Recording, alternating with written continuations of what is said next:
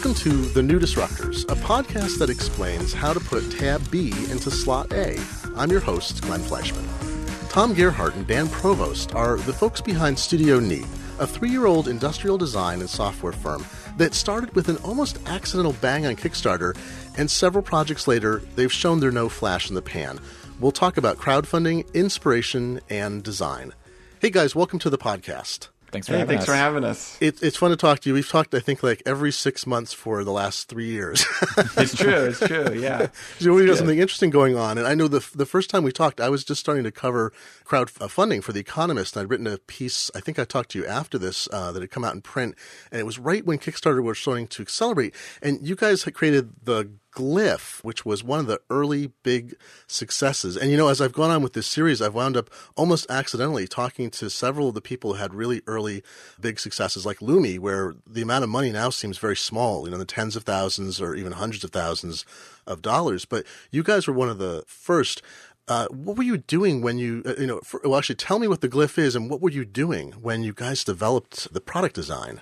So uh, the Glyph is uh, just a simple piece of plastic, and it's a tripod mount and stand for the iPhone. So you know the iPhone has a great camera, so you can use it to mount it to a tripod, and then it also has a little lip on it, so you can use it like a little easel to prop your phone up if you know watching a movie on the plane or or whatever.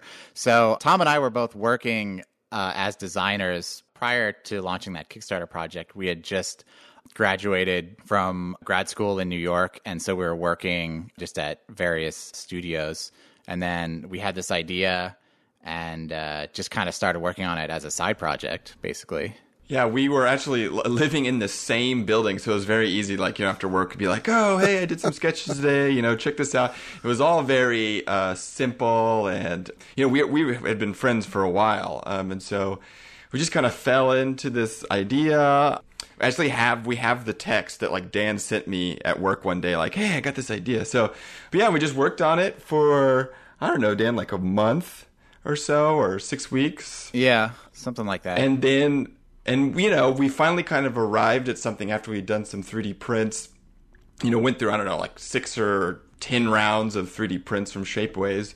Arrived at something we thought was cool, and then we're like, okay, now what do we do? Well, and it was uh, so you looked to raise ten thousand dollars and make, I think, what was it like a like a few hundred of these at the time, and in the end, you raised almost one hundred and forty thousand dollars. Yeah, exactly. We thought, you know, because the 3D prints actually worked pretty well. And so we're like, you know, maybe, you know, we can just sell these 3D prints to people. And then we realized, you know, we did a little bit of research and figured out that we would need to injection mold them with uh, with kind of this rubber to make them like really nice and what we wanted. It, but you know, at the time we were like, oh, we got some kind of quotes from places and figured out it was going to cost ten thousand dollars to do that. So we were like, okay, well maybe we can just eke it out. We'll make a couple hundred, send it to people. Uh, and then just see what happens. We weren't thinking, oh, let's make a business. We were more thinking, oh, let's just make this thing. And then all of a sudden it went crazy. So, well, right, you got into this scale that was so far, and you know, you were one of the early uh, folks who um, hit that scale thing because instead of I don't know, like five hundred or a thousand, you had to fulfill what in the end it was over five thousand units, wasn't it? Mm-hmm. That's and correct. and the scale. I learned a lot talking to you guys then because I didn't know much about injection molding or the scaling. And you had first contracted with, a, or you were going to work with a firm that could do short run injection molding, which wasn't a new thing, but they, the tooling costs and the setup costs weren't as high, right? But then when you hit this scale, what do what did you do when you suddenly said, "Hey, I've got to make five thousand of something I thought I was going to make five hundred of"? Well, the first thing we realized, which which is really great that we realized this was that we would not be able to send them like pack and fulfill them ourselves and send oh, them yeah. to people because we because in the part of the Glyph campaign we had this thing where if you pay if you do the $50 tier you get a 3d printed prototype and we had about 500 people get that um, and so we kind of fulfilled them ourselves, that, like those. And with the international shipping and like all this stuff, we're just like, man, we cannot do this. So early on, we realized all the fulfillment stuff we would have to outsource. And then we just got really lucky and we hooked up with a manufacturer in South Dakota that understood kind of like our situation and were willing to kind of help us through some of the design tweaks we had to make to get this thing to where it was injection moldable. Because we, we, we it was designed where it would mostly work but there was definitely some kind of learning we had to do. And so we just i mean the the pieces fell into place. We got really lucky and we amazingly fulfilled on time in just like i don't know like 3 months which is you know uh, crazy but you sort of you didn't i don't did you quit your you didn't quit your day jobs in either you were still working and running the Kickstarter campaign that's going out of control and getting ramped up and then fulfilling all while still working full time jobs until the end of that? Right. So we didn't end up quitting our full time jobs until April of the next year. So it was about six months of kind of doing both simultaneously. That's great. You know, and a glyph has been cited, I think, a lot because it was this great combination of things. It was crowdfunding, 3D printing, the accessibility of 3D design tools to everyone. And I mean, I know you guys had training, but this was your first product you were launching on your own, that issue of scale. Like there were all these great elements of the story. And okay, so that's, you know, 2010, but we're almost three years uh, later now, really, we're two and a half years, I guess, after the end of that campaign or almost well, yes, we're three years right after the end of the campaign, and you've got a company now. I mean, there's this path that goes from uh, having a single product and a success, and people say, "Great, now what's your next move?" And now you have multiple products, multiple things, and you've gone through you know multiple Kickstarter campaigns, development cycles. This is a pretty fascinating journey over a short period of time. Most people take a little longer to get here, I think. Yeah, you know, we uh, it's it's kind of crazy uh, when you think about it. I still don't believe it but I think you know we yeah we had that great kind of you know I mean Kickstarter worked basically right. I mean our business was kickstarted because of the backers we had and then the product, and then I think you know we just had another idea almost right away for the Cosmonaut, uh, which was our second Kickstarter campaign, and because that one I think was a success as well, it really kind of we went from zero to 60 really fast. Because you did that. That was an iPad, like a, con, uh, what, a capacitive conductive uh, stylus, but it was one of the first. There were only a handful. The iPad had only come out um, the previous year, I think, right? Or not even that. Yeah, the previous year, and there were a handful of these styli, styli, and yours was one of the, the first, and the design was also unique, as I recall. Yeah, so basically, the design thinking behind the Cosmonaut is treating a stylus like a dry erase marker. So mm-hmm. we we had this idea that you know we'd use other styluses uh, or styli for the iPad, and um, they never felt quite right. Um, because they tried to mimic the uh, the feeling of a pen or a pencil, and so we kind of came to this realization that it feels like you're writing on a whiteboard whenever you're using an iPad. So we try to design a stylus that kind of match that cognitive mapping of oh this is a fat marker so it's going to feel kind of low fidelity. And so that's kind of where the design thinking came from and at the same time, you had the issue that your original product uh, didn't work with the iPhone 5 when it came out, and uh, the form factors changed. So you're suddenly going from one thing that you'd made large quantities of. I mean, I understand injection molding you can make very large quantities of. So you had one simple thing that was a, a piece of plastic with a metal boss in it that could be assembled on, you know, by people, shipped out, and so forth. Then you need multiples of those. I know now you have uh, kind of a product matrix for the glyph, you know, depending on the camera, whether you want the kickstand or the uh, extra part to lock it in, the glyph plus.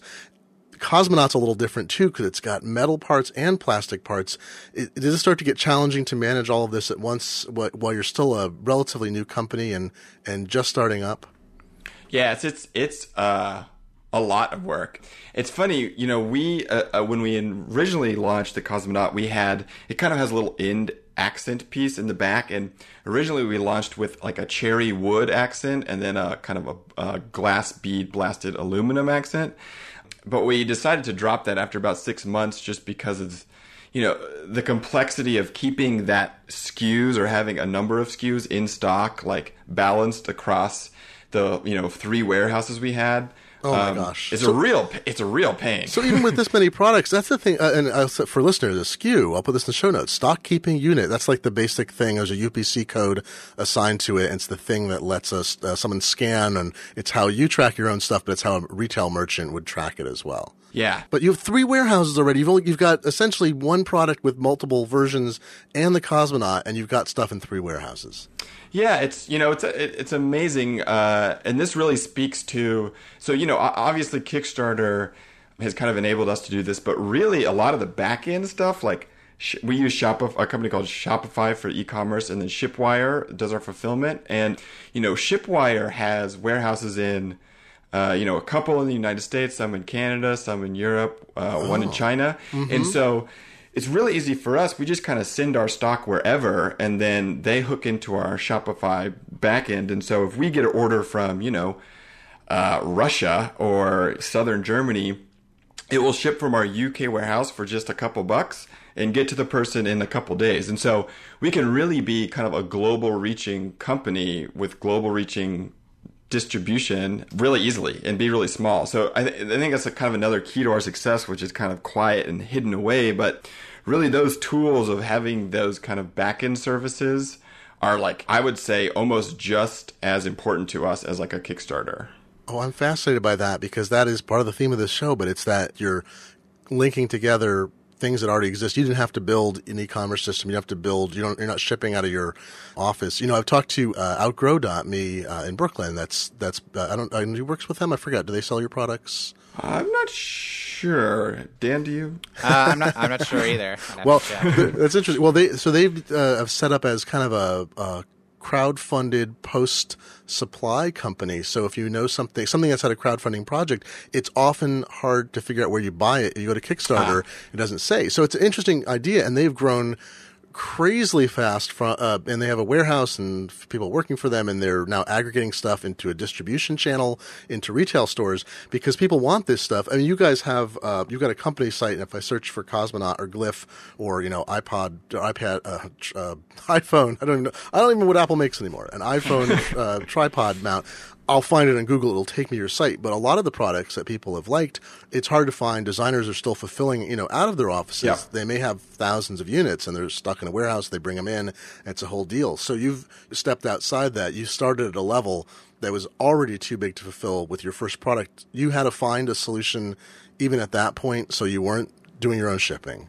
Yeah. I mean, I think we could have and still could do it in house, you know, but it would just mean we're hiring people and managing those people. Uh, it would, you know, it would be cheaper for us. Like we'd end up making more money probably in the long run. But, you know, Dan and I want to spend our time being designers and focusing on products. And so we've made the, a very conscious decision to uh, outsource as much of the kind of non-design stuff as we can. So even if that means you know less margins for us, um, that's what we've chosen to do. And it's nice because you know honestly, we could probably grow 10x in terms of revenue and the products we sell and still be doing the same thing. Um, and so that's exciting. Oh, that's great. You don't have to scale up, so you wouldn't need to take things. Uh, and I've had this conversation on on every product podcast. Is as as you go and scale, and you go as you guys did. Well, we could do these 3D printing. Okay, it's more than that. Now we need to go to small run injection molding. Now we go to high run injection molding, and then there's steps. I know even ab- above that. That seems like the discussion you guys have had too. Is as you scale up, you're still within the range where you can keep doing what you're doing now. Yeah, yeah, that's great. And uh, yeah, that's, that's the way we like it. I mean, and that's uh, and I've talked about staffing before too. Is if you needed three people to make something happen, you really need five people because people are sick and on vacation and they quit, and you have to train new people. And suddenly you need a manager for those five people, and then suddenly like, you start getting to a point. Oh, you have to have mandatory health care or whatever. These things that you have a certain number of employees, you have to meet certain governmental regulations, and suddenly you've got twenty people, and you're never designing products. Yeah, I mean, I've so I, and I've worked for.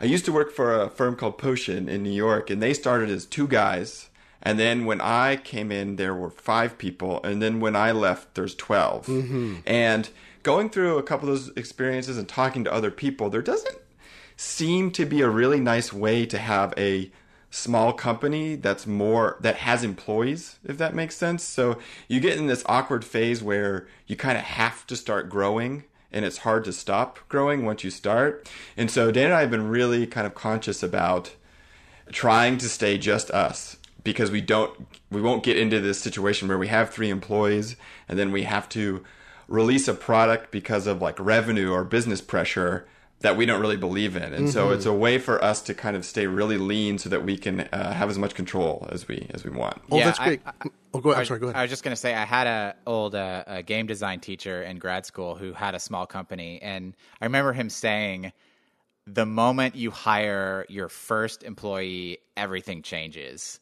And so I've kind of taken that to heart and that and that just, you know, you're responsible for another human being's livelihood. And so it affects your decision making and it, it kind of affects everything. So I think the fact that we've been able to stay, you know, just the two of us has been really nice and, and pretty important, I think. And that would have been difficult in any previous era, even if you could have done the crowdfunding part, like having all the other pieces. I, I know there, I mean, there's always been mail order fulfillment houses and drop shipping and, you know, UPS has logistics systems and whatever, and those date back years. But the simplicity for a company your size, do you think that would have been around? I mean, 2010, when you were looking around, did you have as many options as you have today, for instance? No, I mean, not that I, we weren't really looking around, but I would bet not, um, because you know, the companies that we use for fulfillment, I know are new and they were coming, they were kind of birthing right around when we were. And so, and we could have been able to do it maybe, but definitely probably not as quickly and not as smoothly. So yeah, we we're good timing. It's all about really good timing. You know what I've been watching for is I feel like there's an ecosystem for crowdfunding, especially with products. I mean, less so with other categories. You know, film a film, you know, when you make a film, you're making a company. it's it's a small company to make a film, and it and it often dissolves when the film is over. But when you're making, uh, and software is a different kind of animal too, and so forth. But when you need to make and fulfill actual products, I, I feel like I'm starting to see the pieces. I, one of the of a podcast that uh, will have aired just before this one with uh, Holly from uh, TopatoCo. They're doing that for the cartooning world, the webcomics world, and cartoonists, where they're now helping plan, produce, and fulfill an entire Kickstarter campaign. So the cartoonist is still deeply involved, but they don't have to master these skills they don't have. It, it feels like there's a business that could be there for for the kind of thing you do. You guys now have the experience, and you did something to help other people in the same boat so that they wouldn't have to recapitulate everything that you learned in this process. You wrote a book, and you know that's not a departure for you guys uh, exactly because you've been documenting your process all along. But it will be exhilarating. Great title. What was your intent with putting out a book about how you had figured out to make this process work? I mean, I think it was just to kind of you know share and give back in the same way that we uh, absorbed all these things from other people. So I, I remember specifically Craig Mod, who was uh, previously on the show. Uh, Great guy. Yeah. Uh, he he, uh, he wrote a blog post a- after his Kickstarter campaign, which Yes. preceded ours by I think six months, and it was so helpful just to to learn everything you know he went through, and uh, you know tips and um, just you know how to run a smooth campaign. So that was so helpful that we kind of wanted to do the same thing, but you know our, our product was a little different and our experience was different. So we thought you know we had something to offer in terms of just helping other people do the same thing. And what's nice about this environment and this kind of zeitgeist is there's no harm in giving advice to people. Like telling people how to run a successful campaign is not harmful to our business in any way. So it's just kind of a nice atmosphere to be in. Let's pause to thank a sponsor. An event apart, a design conference developed and run by Jeffrey Zeldman and Eric Meyer is the preeminent event for people who make websites. The conference is jam packed with information that you can put directly to use. Your head will be crammed full of new ideas after every session. I know mine was after I attended one in Seattle. Jeffrey and Eric pull together 12 of the leading minds in web design, plus their own expertise, for two days of nonstop inspiration and enlightenment. They also have an optional add-on workshop on multi-device web design, which every practicing designer today needs to be able to navigate their way through. Upcoming events are in San Diego, Boston, Washington, D.C., Chicago, Austin, and San Francisco. If you care about code as well as content, usability, as well as design, an event apart is the conference you've been waiting for. Go to aneventapart.com slash new disruptors to sign up. And now back to our podcast. This is what I hear from most of the people who have been successful at crowdfunding is their, their thing after they do their project and get it fulfilled is they turn around and start advising other people on how to do it too, which is wonderful. There's the folks at, at Lumi, uh, Jesse and uh, Stephan there. They, uh, Jesse does um, Skillshare classes on it and they're very, very active in saying, look, this is something, because as you say, no one's going to come out on Kickstarter or Indiegogo with a glyph competitor. It wouldn't fly because the glyph already exists. It's hard to take something that exists and do a duplicate. So whatever anyone's going to do, it seems like you're advising people how to fulfill their particular ambition. It's not a recipe for duplicating your precise product or success. Right. Yeah, exactly. And you know, it's it's so awesome. You know, we get email all the time from people, and it was I was, I was also partly why we wrote the book because we kept you know getting questions, and we are like, let's just put this somewhere where we can point people to. But um, yeah, you know, it's just awesome the email you get from people who you know are super pumped about their project. You know, you give them just a little bit of encouragement, a little bit of advice, and they're you know going off and doing great things. So it's it's really great to be in a position where you know we've been there kind of once before and we can be like don't worry it'll it'll be okay. Like just go for it. Well since you wrote the book on it and you've lived it what should people do if they have an idea? How do you get started down the track to turn an idea into something that is actually manufacturable and saleable? That's a that's a tough way. How do you get started yeah. is a tough actually doing it is easier than how do you get started right? Yeah i think it's just um i mean the thing we kind of bang on the head over and over again is just you know if the passion is there and the excitement is there then hopefully everything will fall into place. And may, that doesn't necessarily mean it's going to be successful or it's going to work out but as long as you're having a fun time working on it and you know enjoying doing it then hopefully these other things will kind of fall into place. So really it shouldn't i don't know if this is the right way to say this but it the getting started part is kind of the exciting part. Mm. Um, and so uh, hopefully that just kind of is inherent in in you know what you're doing. So it's the falling in love versus marriage, and marriage is making the com- yeah. marriage making the company work. You're, you're, giddy with success, and then there's hard work to make the marriage go on. But but it's uh, uh that's the long term commitment, and that's you know Studio Neat is your marriage, right? Is that you right.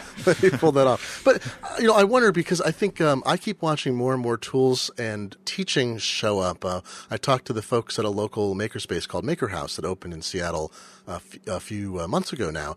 And uh, part of their thing is they are trying to create a community and teach people. Are you seeing more of that? That people are reaching out and saying we, we're trying to lift all boats. We want to have cottage industries. So we've, I mean, not just in the Kickstarter side, but on like 3D design or product development, all the things that you guys have learned. Are you seeing more? like collaborative assistance from people in a community that's already made stuff out to people who are trying to get started? Um, I'm sh- I'm sure that that's happening, you know, at grad schools, like design and technology grad schools and MFA programs around the country. Mm-hmm. Uh, um, but you know, I see some of that. We see some of that in like some of the services, you know, we use. Like, you know, Shopify is really good at kind of having teaching and giving advice and having competitions. So is like Shapeways, the the, the 3D printing website. So uh, everywhere, like every kind of service we use is definitely they understand that you know if we teach this like huge amount of makers you know how to use our stuff or you know give them advice then you know it will lift all boats and it's great for everyone. I can't think of any group that is local to us that is kind of specifically focusing on like you know product development or business development but i'm sure they exist because this is so zeitgeist that i mean well, I feel like all the pieces are coming together, and I know. Yeah. I mean, the amount of amount and variety of 3D design software is crazy right now. There are so many packages, and the stuff ranges from free and excellent to you know five thousand dollars a seat and fantastic. But um, there just seems to be so many companies trying to get people to, to use the software. They're, they're writing the software because there's demand, but then they need to go out there and evangelize so people will actually pick it up and start to work with it.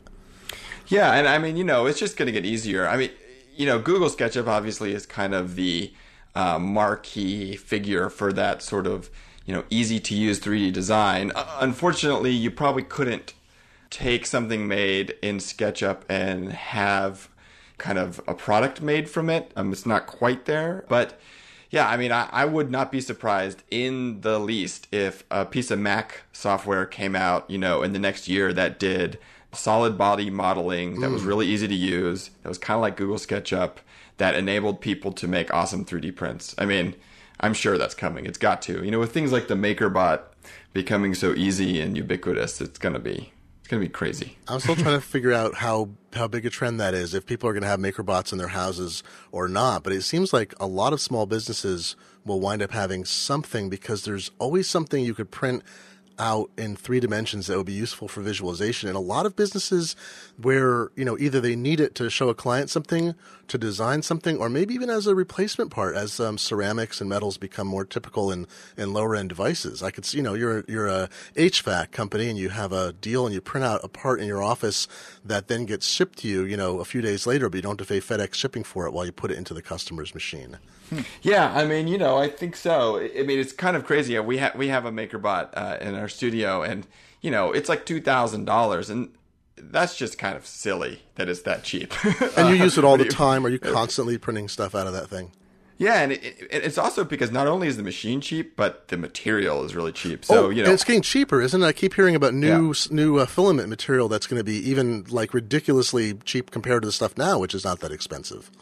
Yeah, it's amazing. I mean, we can really now just have a casual idea, and I can go through and model five or six iterations of it in a couple hours. Whereas before, that meant you know, modeling it, sending it to Shapeways, waiting a week, 10 days, it coming back, then changing it. So it just kind of really ramps up our design process and it lets us be really kind of flippant and carefree about just trying things. And, and that's actually yeah. really nice uh, because sometimes you stumble on things that you wouldn't have otherwise, you know? Well, that was the LaserWriters innovation, right? Is that designers? I, I come, I date back from you know pre, to PasteUp days, pre-desktop publishing, and you want to try something great. You get it the typesetting machine, you print it out, you expose the resin coated paper, you dry it, you wax it, you get out your exacto knives, this whole thing, and then it's like, oh, okay, I can hit this button, and maybe thirty seconds to sixty seconds later, it comes out, and now I just got a new hundred dollar HP printer, like the bottom of the line thing, and it's like, you know, and a four dollar thing comes out that's better than anything you know human on the planet had twenty years ago. I, you know, one of the themes of this podcast, I feel like I should have a bell that rings is, is iteration, and you were just hitting upon that. How important is iteration and trying things to your design process?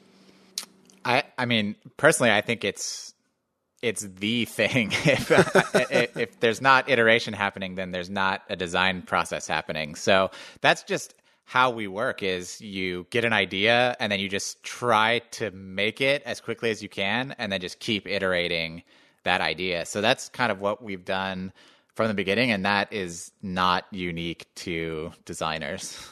Yeah. And you know, it's funny, uh, uh we get questions all the time because we've kind of put our toes into some different so many different medias. Um, and you know, Dan and I have have zero formal industrial design training. We we both uh, started out as like architecture for undergrad, and then went to like design and technology programs.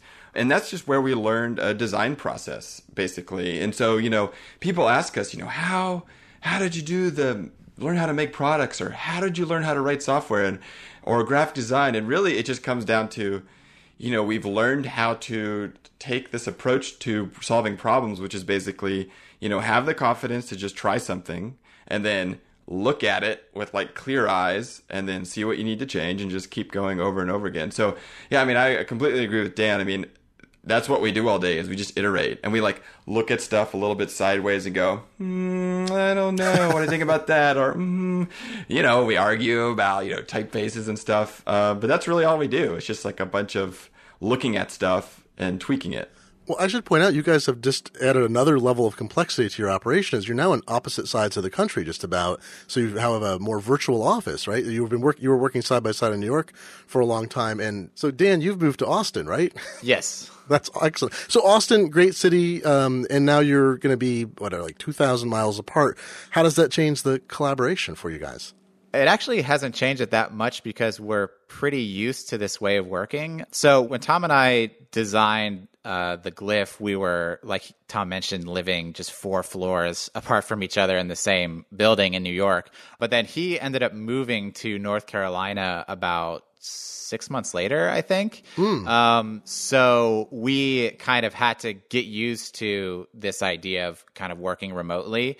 And we found that we actually really like it because we have, you know, daily meetings over FaceTime in the morning, and then we're kind of have our own space to do our own thing with, you know, check-ins throughout the day if needed. So I, I we we have this theory that if we were, you know, together in the same space, we would just you know, get dis- get distracted and you know play video, Video games, games. all day or whatever. uh, so I think it it's been nice, kind of from a discipline uh, perspective and kind of a focus perspective. And then you know when we get together, just visiting or for these things like WWDC and stuff, those kind of infrequent in person meetups are really useful and energizing as well. So I think we've we've been able to strike a, a pretty good balance. Oh, that's great. You've had the experience with it. You, were you in Raleigh for a bit? Yeah, well, I was actually in Durham um, for about a year, and then I actually moved back to New York, and we were both in New York for a while together. But we decided that we liked being kind of apart so much, we just like both worked out of our like home offices, and so yeah, really, it's been almost like zero transition. Dan moving to Austin a Oh, That's couple months ago. So really, Uh, the big problem is you can't get together for beer at the end of the day. But besides that, you're still Right. working the way yeah. you were. Or making videos. I mean, that's the other thing is, Oh, yeah. you know, we making videos is trickier, but you know, it's a plane ride away. Not too, not too big of a deal. I, you mentioned uh, MacWorld, and I know um, you know a lot of companies. There's issues about like what conferences you go to and how you reach out with what you're doing, and there's can be a lot of expense involved with that. Is that MacWorld? I know. I mean, that's you know the mecca for Mac people. I've gone almost every year for the last 15. I missed a couple recently, but uh, it's the place where if you're trying to reach that segment of the audience, so it's proved useful for you to get out in person in front of people and, and do you get feedback and get bring back knowledge from that not just um, push product out on the show floor We do, yeah. I would say that's definitely one of the benefits is, you know, interacting with customers face to face and we do get feedback. So Tom again mentioned earlier how we discontinued the cherry end cap version of the Cosmonaut. And part of the thinking of that was feedback we got uh, at Macworld. We had that product there and we had both versions and we would ask people which version they wanted. And when we explained to them that there was no functional difference between the two, it became very clear that they did not care at all what what the uh, end cap looked like. So, So your, your designer preciousness, you said, oh, okay, we're going to lose the preciousness. Yes, a little bit, yeah. So that so things like that we've been able to kind of learn from uh, these these in person interactions. Well, and I know here's the, so there's a the third part of your business too, or third part of what you guys spend doing time doing. So you've got the product, you know, actual hard physical products you sell. You've got the the book, which I know it doesn't occupy your time now, but that's something that you that you sell and offer and that kind of advice and, and background. And then there's software, and I mean that ties in neatly, of course, with MacWorld because you've released a couple of iOS apps. I'm very curious about this because you guys aren't programmers either, right? You're not industrial designers, you're not programmers, you weren't authors, and you've done all three all three things. What's how did you come into the software part? Because that's a specialized area, although you know obviously very interesting to draw you into it. So the software actually is what we were doing uh, for our full time jobs before starting Studio Neat. So it's actually what we should be doing uh, professionally. So I I was working as an interaction designer, and Tom was a software engineer. So Oh, you were a programmer. I didn't realize. right, That's funny. So you got sidetracked by this the, the success of actual physical goods and from your your actual focus on the electronic stuff. Exactly. Yeah. I mean, you know, we both always kind of done physical stuff too, but but more kind of casually, uh, and definitely not kind of industry facing. Um, but yeah, we're we're really tooled up to really be doing software, uh, not hardware. But uh, you know, uh, for us, it's really great to shift back and forth between software and hardware because you know, in the software world, you have so much control, almost infinite control, and you know, you can kind of bend things to your will. But you know, in the hardware space, it's like you almost have no control, and it takes a really long time over like what you can do. And so, being able to shift back and forth, like if we're really frustrated, like with the Cosmonaut, you know, we had all these material engineering challenges, and they're challenges that we can't necessarily solve, and if we try to get help doing them, it takes like you know six weeks to get an answer. Uh, whereas the software, it's like, oh, you know, let's just make it so. And so it was really nice to be able to switch back and forth. So yeah, we we we keep on planning to make both hardware and software just because you know we like it. Well, I like the fact that you you've tried two different things too. You've got Frameographer, a, a stop motion time lapse app, and then you've also got you have I think what I was before the podcast saying this is like a pop up software, like a pop up store. It's Simple Bracket, which was for the NCAA uh, uh, brackets and and playoffs, and that existed for a short period of time, and you use crowdfunding on that, but Frameographer is more of a conventional sales thing. You developed it and released it. What are the two approaches there? I know software is a funny thing when it comes to crowdfunding. Right. So, uh, Frameographer, which was our, our first app, we liked the idea of our previous two products had been the Glyph and Cosmonaut, and both of them had been, you know, crowd funded. So we like the idea of A, working on a piece of software for something new, but B, releasing something kind of the Apple way and that it doesn't exist. And then one day, hey, this exists and nobody knew about it before. And, and, now there's this thing you can buy. So we were interested in trying to release something that way since we hadn't before.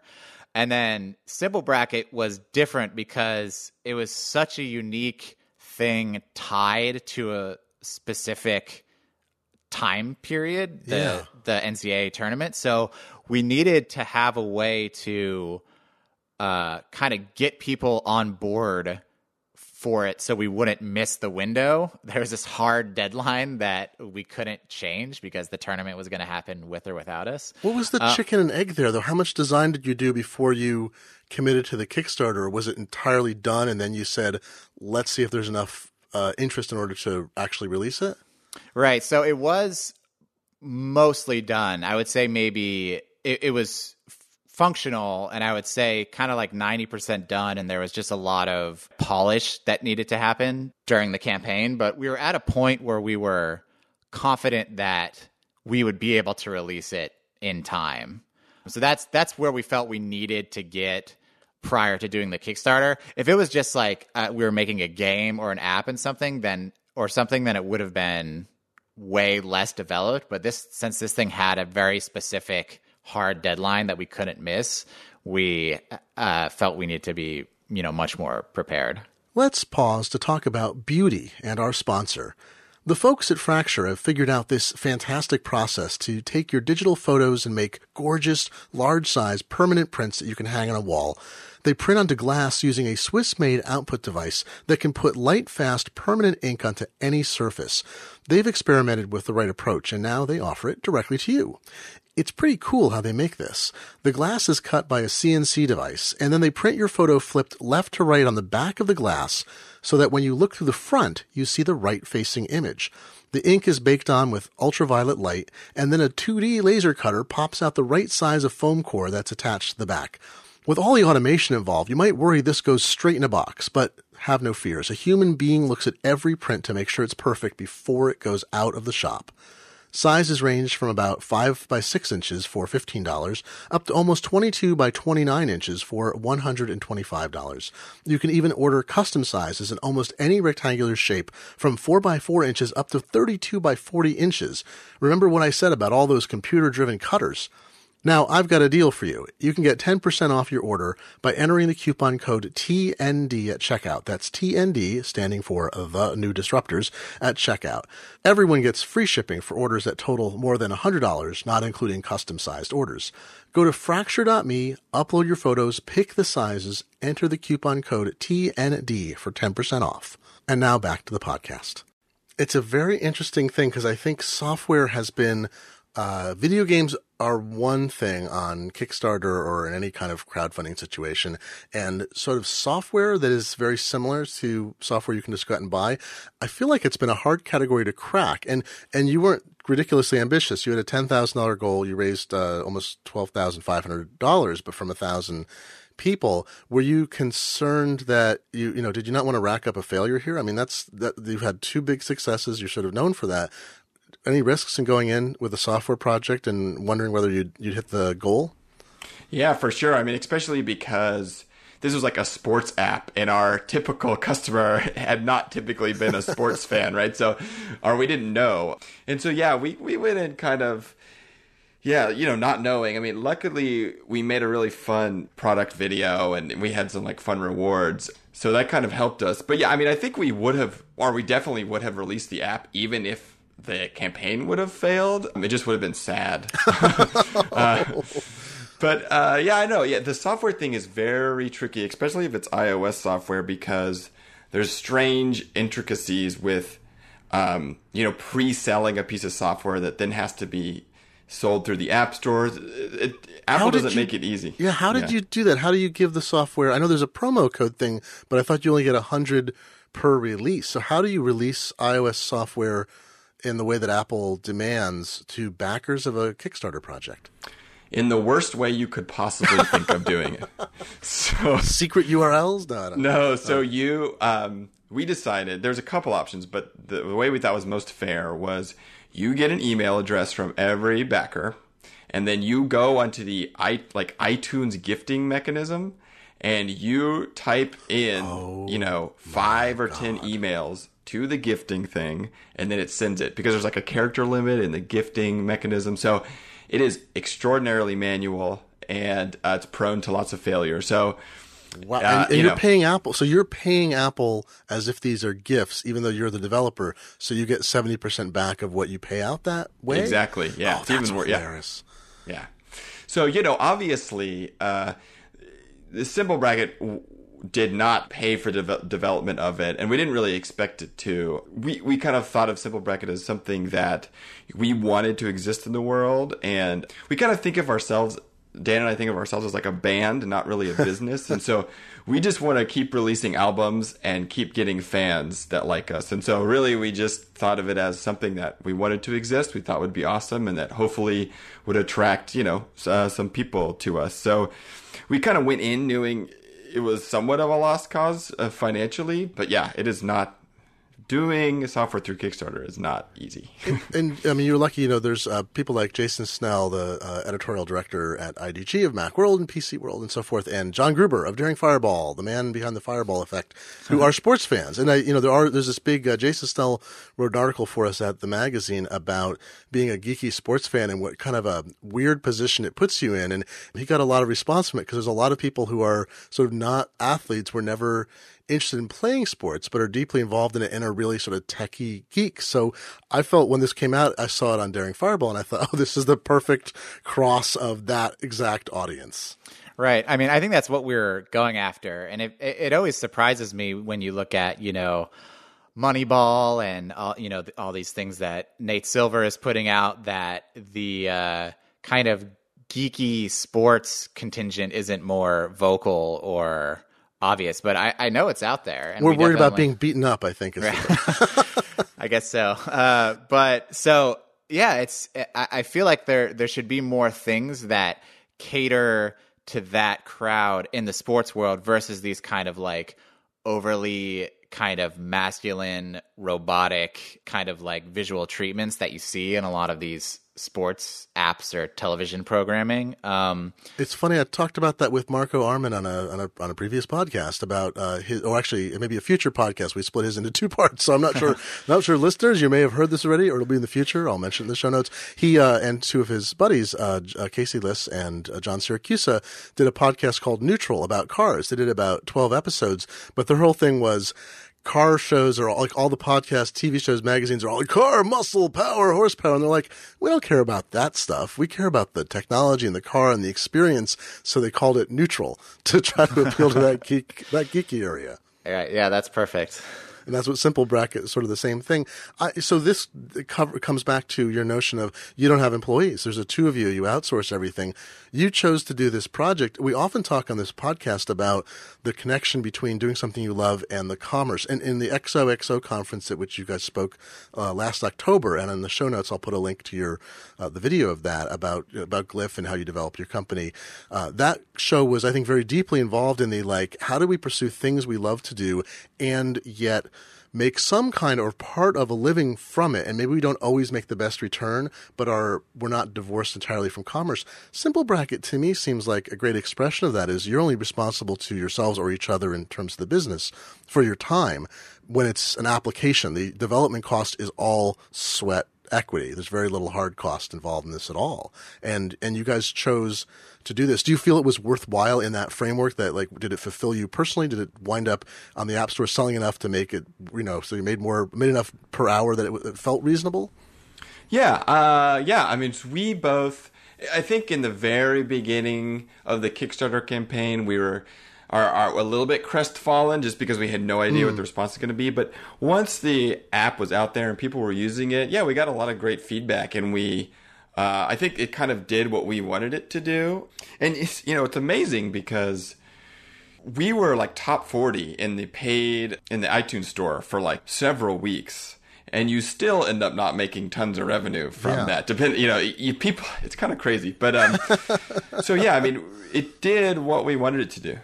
Well, the big thing is in-app upgrades, isn't it? The top 40 paid apps may not actually make very much money, but the free apps with in-app upgrades could Yes, be vastly uh, more but I still think I'm. I'm quite skeptical still of all that stuff. Well, you know, we're, it's funny. Marco and I were talking about that in that other podcast as well. Is it's really hard to know because unless you know, there's I don't know hundreds of thousands of developers now. There's a million apps or something, or eight hundred thousand apps, and we know that of eight hundred thousand apps, maybe seven hundred ninety-eight thousand are probably don't even barely cover the value of time people put into it. So there's some very very small number that are really successful. And Apple, you know, Apple just said uh, it paid out nine billion dollars to developers so far. So we know money's getting paid out, but what is the power law curve there? Yeah, I don't. I mean, it's definitely steep. I mean, we released the sales numbers of our of Frameographer in the book, and you know, it's definitely the typical story where you know you release and you make all of your money in the first week, like literally, like mm-hmm. ninety five percent of your money in the first week, and so it is really tough out there. I mean, if Dan and I didn't have kind of revenue coming in from the hardware side of our business, we would not have a company, you know, with just making software. So. Because you, You know, never know where the you don't know where lightning's going to strike. You can't predict Yeah. it, and you don't know. And, and even when I mean, this is actually a great contrast, right? Is the Glyph got a great boost from uh, Daring Fireball, and and you released some stats on your blog about how where the sources of people came from because Kickstarter can help you with that. Who then went on to buy products uh, for the Glyph. So you knew like the Fireball effect and some other sites, Gizmodo, I think, and some others that had an effect. With Simple Bracket, John Gruber promoted that as well. You had a lot of support from all the all the geek sports fans out there, but Lightning didn't strike in the same way. It's, there, there's no way you don't. I mean, I know you don't have a formula for this, but is there any way you can see in which you can have any way to predict what a software package will do, even within some range? No, no, not that I, not that I know of. I How do you commit to doing it then? I mean, that's that leap of faith where, I mean, this is one example, but you know, how how do you jump in and make that decision for yourselves or, or together since you're running a company? Say we're going to devote a thousand hours or two thousand hours of our own time to this thing. We only have to compensate ourselves out of this. What's the thing that pushes you over to say this is worth it? I mean, I think the this sounds cheesy, but like the working on it has to be its own reward in some ways. So, like working on Simple Bracket was really fun. Like it was fun to solve that challenge of you know fitting a 64 team bracket onto a tiny iPhone screen. So, like these are things we love to do. So, during the entire development of Simple Bracket, we were always saying like man, is this thing going to make any money? But we we kept working on it because it was fun. So I think that's kind of the key. And so you know, likewise with the glyph, like that was really fun to work on, and we did that on the side while keeping our full time jobs. So there really wasn't any dramatic risk that had to take place for these things uh, to happen. Well, you've ratcheted yourself up. You've got a diversified set of products now, your hardware and software. You've got a few different products of each kind. You're working on stuff actively, so you've distributed your risk a bit in terms of any new thing you do. Right. So that was the nice thing about Simple Bracket is we had these other products to support the development of that. So uh, if it was, you know, a complete failure, we wouldn't have to go out of business, basically. But you've got a product now that can be an evergreen, right? You next year you've learned from this. If you want to revise this, this doesn't take two thousand hours. This takes fifty hours. You, you know, got oh, iOS seven or whatever's out. You have to revise it and go through the whole process and whatever. But is this something? Will you release it again in a in a new form next year? Do you think? That is our thinking. Uh, that, yeah, as it stands right now, we are planning to to release it again because that's the year. leverage. If you could do this, if every year for the next ten years you produce it, and you can make, and you get returning customers who'll pay the buck uh, for it. I should point out, by your, your rewards were hilarious because the ten dollar reward for it, uh, ti it was a field notes, right? So you got a field notes book and the app, and I'm like, it's such a perfect storm of like Kickstarter and American made things, and, pro- and Jim Coudal's been on the podcast. Like it's just it's and you know, and John Gruber's been on the podcast. It's like this interesting community of people all sort of supporting and, and involved in each other's products. But but anyway, the the evergreen thing is something you love in like uh, publishing. There used to be a time when in computer books, if you were lucky, there was a book you'd revise every year or every you know year and a half to two years, like the Mac Bible or something like that. And that's kind of gone away. But could this? Do you think this might be an evergreen for you? Was there enough interest to say, oh, maybe this will be something we do work on every year and keep up to date?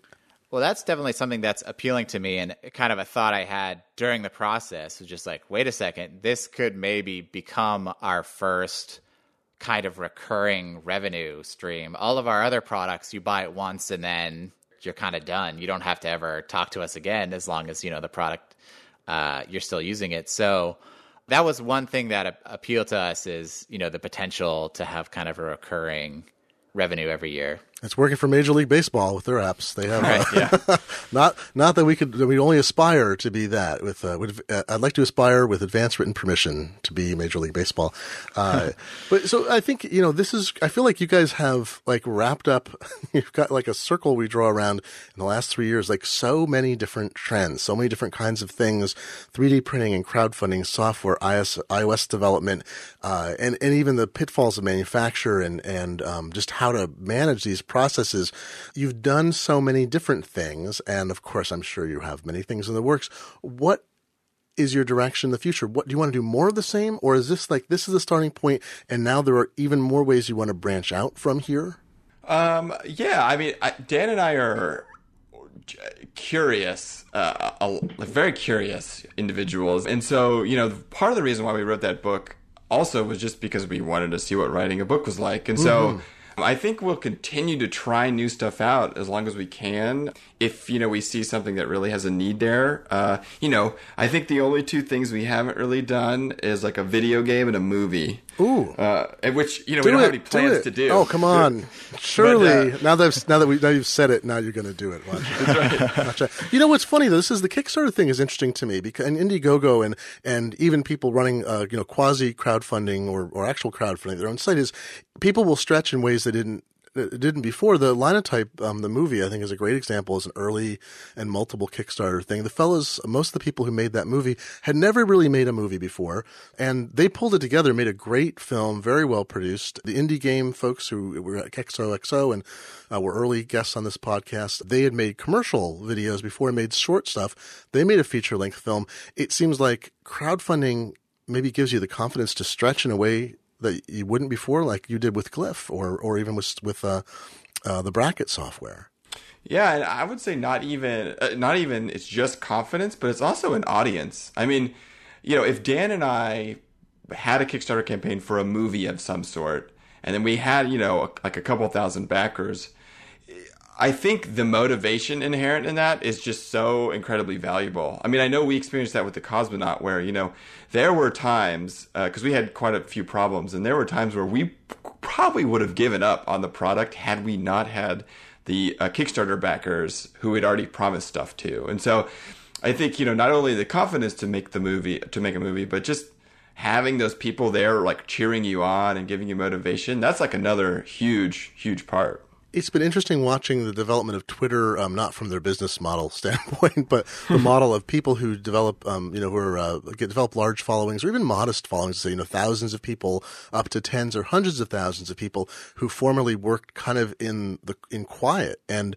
how I see that crowdfunding effect happen there too, where people have trouble. They tweet something and they get 500 tweets of response or or even 10 but they're the right 10 where someone's like god you know that really helped me. I'm hitting here in my basement office my rented space you know wherever they're at and working on their own and they suddenly get that boost of oh my god other people actually care and appreciate what i do there was no mechanism for that except people writing letters in the past, and people used to maybe write more letters. But this kind of immediacy of response, does, that? Uh, I mean, you haven't been buoyed up as much that on Twitter, but it seems like uh, is this something you want to seek out more of that you like? Not necessarily the crowd shaping what you do in, in focus groups, but finding out what people love and helping produce more things that they love.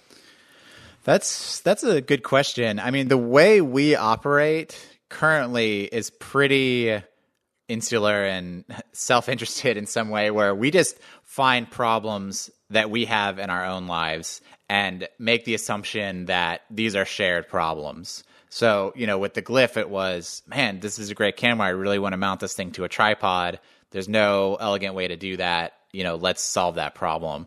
So, it wasn't about research of you know trying to find a problem it was experiencing it ourselves and then trying to solve it so i mean we personally think that leads to good design because you're so close to the problem that you know when it's been solved in a way that's satisfactory.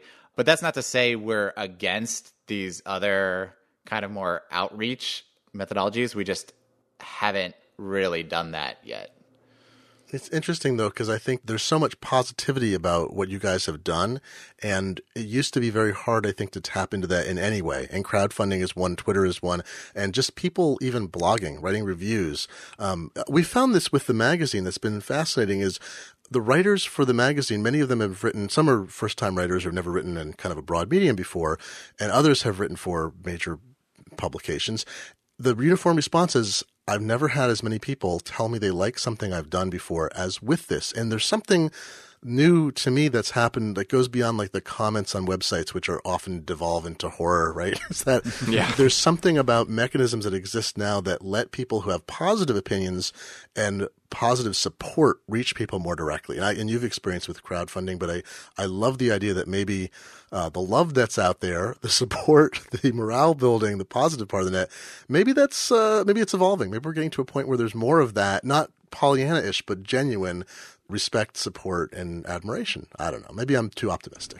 No, I, I, I would agree with you. I mean, just you know, being able to tweet like, "Hey, we made this thing," and then, or "Hey, we're working on this thing," and getting people, you know, responding to that in any way is just like, like you said, super encouraging. And I think the more that you show behind the curtain, like how something is made, or like you know how you approached it, the more opportunity there is for other humans to say, hey, look, these humans are making something. Let's like, you know, see what they're doing or like give them encouragement. So I think just like the whole humanizing of, you know, companies and our design process and Twitter. I mean, that's, you know, that's a, a huge thing for us. Well, Tom and Dan, I'll be looking forward to your video game movie coming out soon through a crowd-funded, Twitter-backed project. And and thanks so much for taking the time to uh, to talk about all of this. I think it's great what you guys are doing, and I'm looking forward to your next endeavor. Thanks, great. Thanks for having us. You've been listening to The New Disruptors, a podcast for and about creative people and the audiences they reach. We're part of the Mule Radio Syndicate. Visit muleradio.net slash new disruptors for the detailed show notes and links for this episode, as well as to listen to or download any previous episode. You can use our site to subscribe to the podcast via RSS or click a link to find us on iTunes, where you can rate and review the podcast. Click the contact link on our page or email newdisruptors at muleradio.net if you have compliments, complaints, or suggestions. If you're interested in sponsoring the podcast, drop us a line or visit sponsor.muleradio.net. Our theme music is by Jeff Tolbert, who you'll find at jefftolbert.com, and our audio engineer is Michael Warner. I'm your host, Glenn Fleishman. Please join us again next time.